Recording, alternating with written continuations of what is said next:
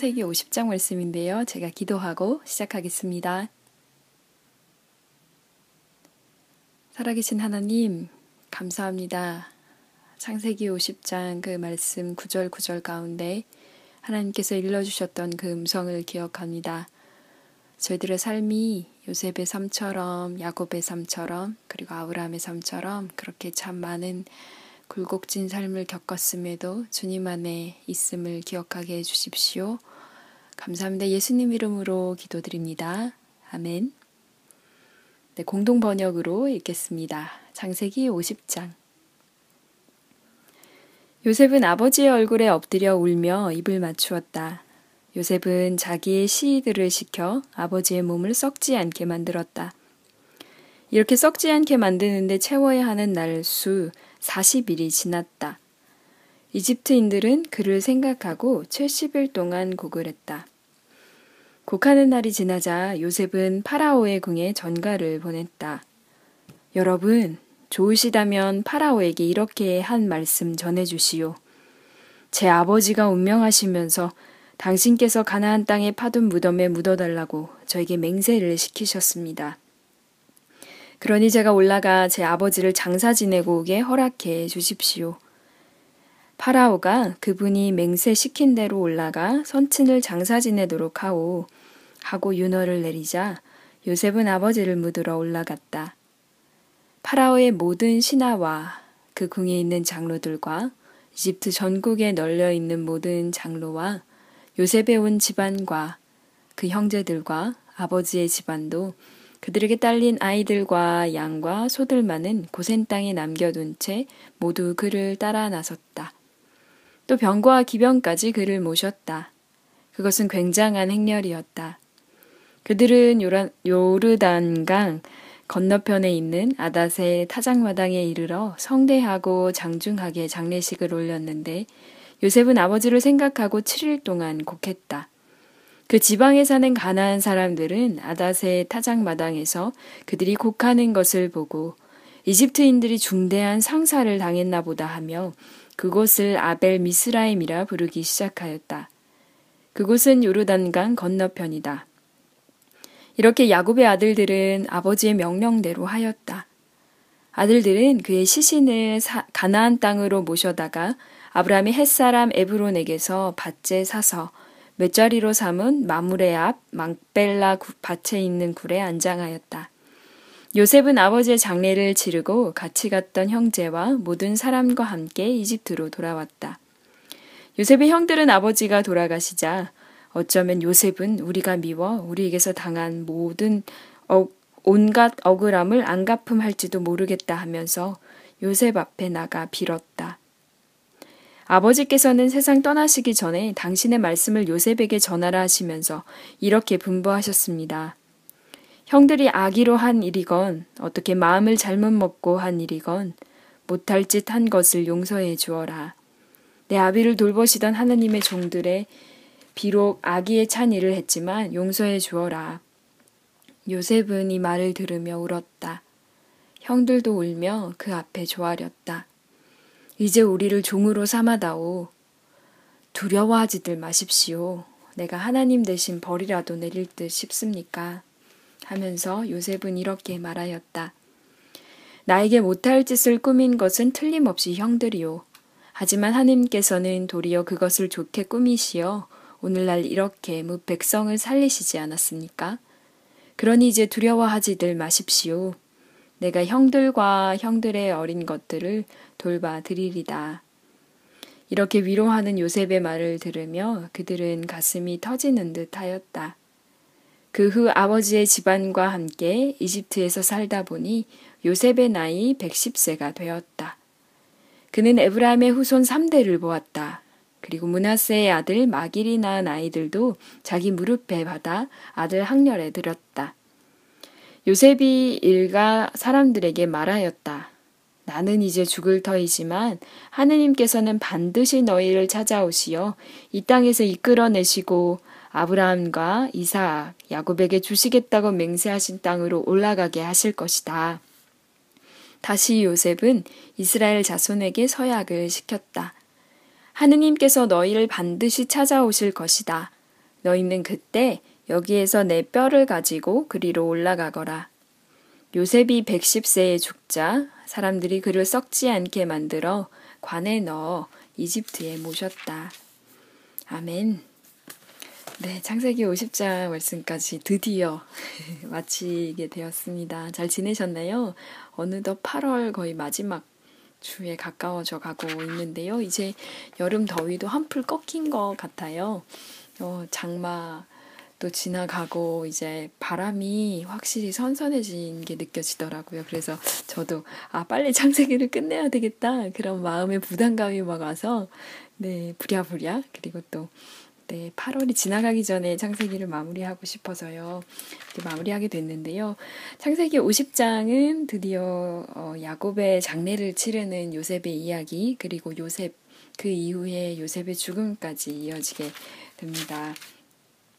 어, 야곱의 장례를 치르는 이 모습이 사실은 굉장히 낯설기도 하고, 야곱의 장례인데도 불구하고 이집트 사람들이 막 곡을 한다는 이야기가 나오잖아요. 그래서 굉장히 오, 다른 죽음과는 조금 다르지 않나라는 생각을 했는데 제가 사실 창세기 말씀을 읽으면서 차준희 교수님이 지으신 창세기 다시 보기라는 책이 있어요. 그 책을 제가 많이 참고하고 또 이제 묵상할 때 어, 읽어보곤 하는데 어, 보통 아론과 모세가 죽었을 때는 이스라엘 백성들이 30일 동안 곡을 했고 사울 왕이 죽었을 때는 7일 동안 했었대요. 그래서 이스라엘의 통상적인 원래 애곡하는 기간은 7일 정도였는데요.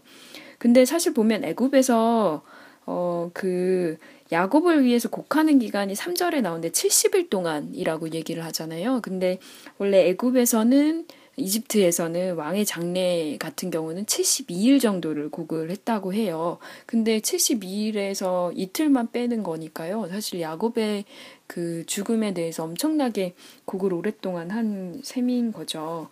어, 야곱이 요셉의 아버지이기 때문에도 마찬가지겠지만 그것 때문만은 아니라는 생각을 또 이제 하게 되는데요.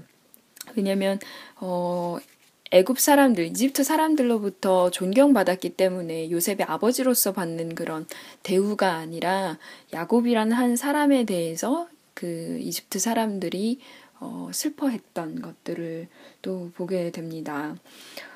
어, 정말 근데 사실 이 50장에서 제일 중요한 부분은 야곱 야곱의 죽음 이후에 요셉과 형들이 만나는 장면일 텐데요.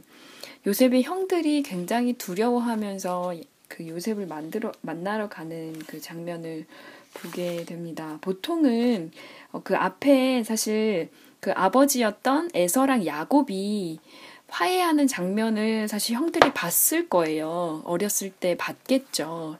그때 근데 사실 야곱이 그 에서를 두려워했던 마음처럼 이 요셉의 형들도 요셉을 굉장히 두려워하는 마음을 가지고 만나게 되죠. 그러니까 보복하는 그 순간을 혹시 요셉이 기다리고 있지 않았을까? 그런 마음으로 형들이 요셉에게 가는데요. 요셉의 대답이 참으로 명답이라는 생각이 들었습니다. 19절에서 이렇게 얘기를 하죠. 내가 하나님 대신 벌이라도 내릴 듯 싶습니까? 어, 복수 혹은 상대방이 한 것만큼 똑같이 돌려주는 거 그게 이해는 이, 눈에는 눈의 법칙인데요. 사실 원수 갚는 일, 복수하는 일을 내가 하려고 하면 그게 어, 악순환처럼 반복이 되죠. 저 사람한테 내가 받은 것처럼 똑같이 돌려주는 것. 어, 미러링이라는 방법이기도 하죠. 근데 어, 그 요셉이 취한 방식은 내가 그럴 권한이 없 없다. 나는 사람이다. 나는 하나님이 아니다. 라는 말로, 어, 하나님이 하시는 그 섭리 안에 있다는 것. 그러니까 요셉, 요셉의 형들이 사실 악한 마음을 가지고 요셉을 팔았잖아요. 죽었다고 거짓말을 했고요. 근데 하나님은 어떻게 보면 우리가 가지고 있는 그런 악한 마음, 연약한 생각들까지도 사용하셔서 하나님의 선한 방법으로 이끌어 가시는 것이 아닌가라는 생각을 하게 됩니다.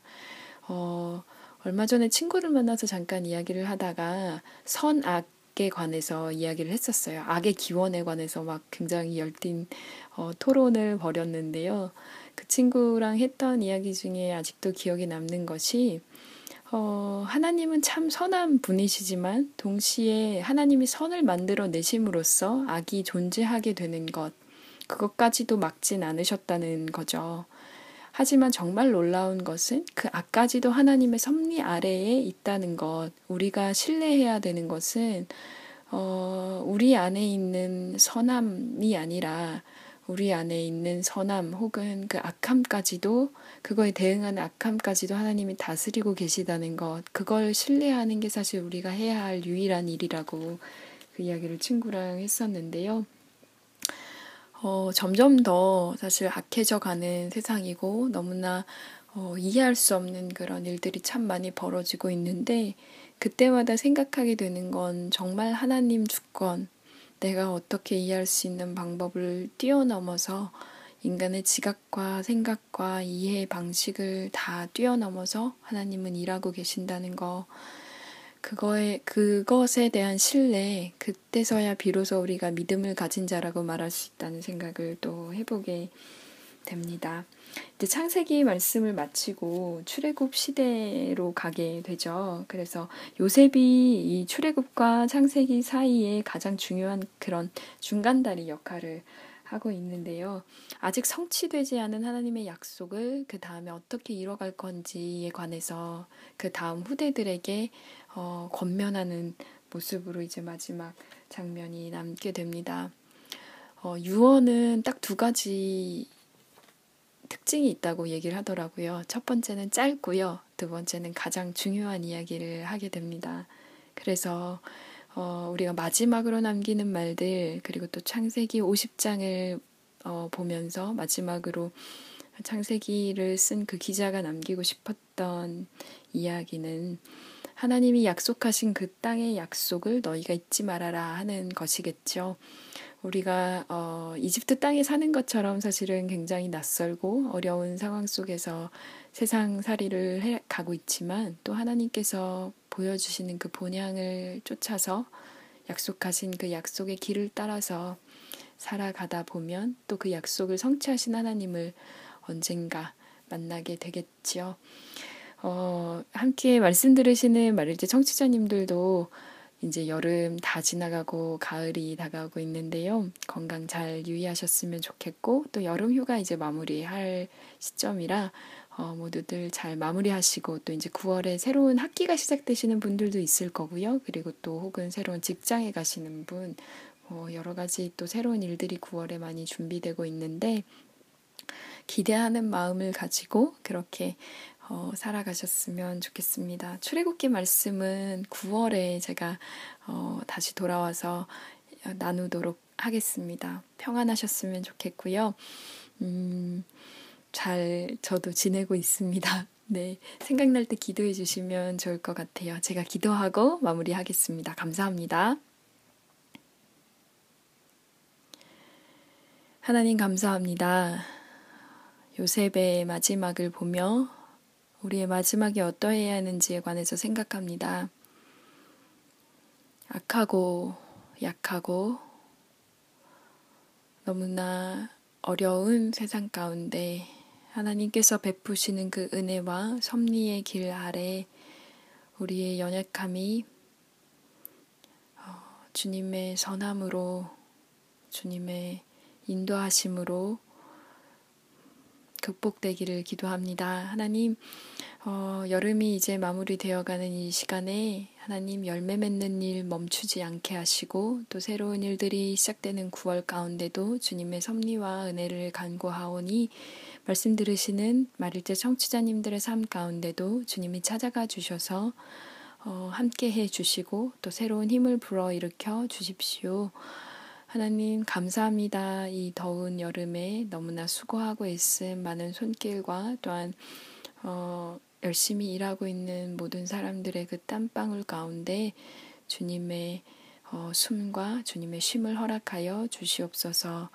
출애굽기 말씀을 기대하는 마음으로 또 기다립니다. 함께 해주시고 주님의 어, 성령님께서 우리 가운데 찾아와 주셔서 한 마음으로 주님의 말씀 기다리고 또 기대할 수 있도록 도와주십시오. 감사합니다. 예수님 이름으로 기도드립니다. 아멘.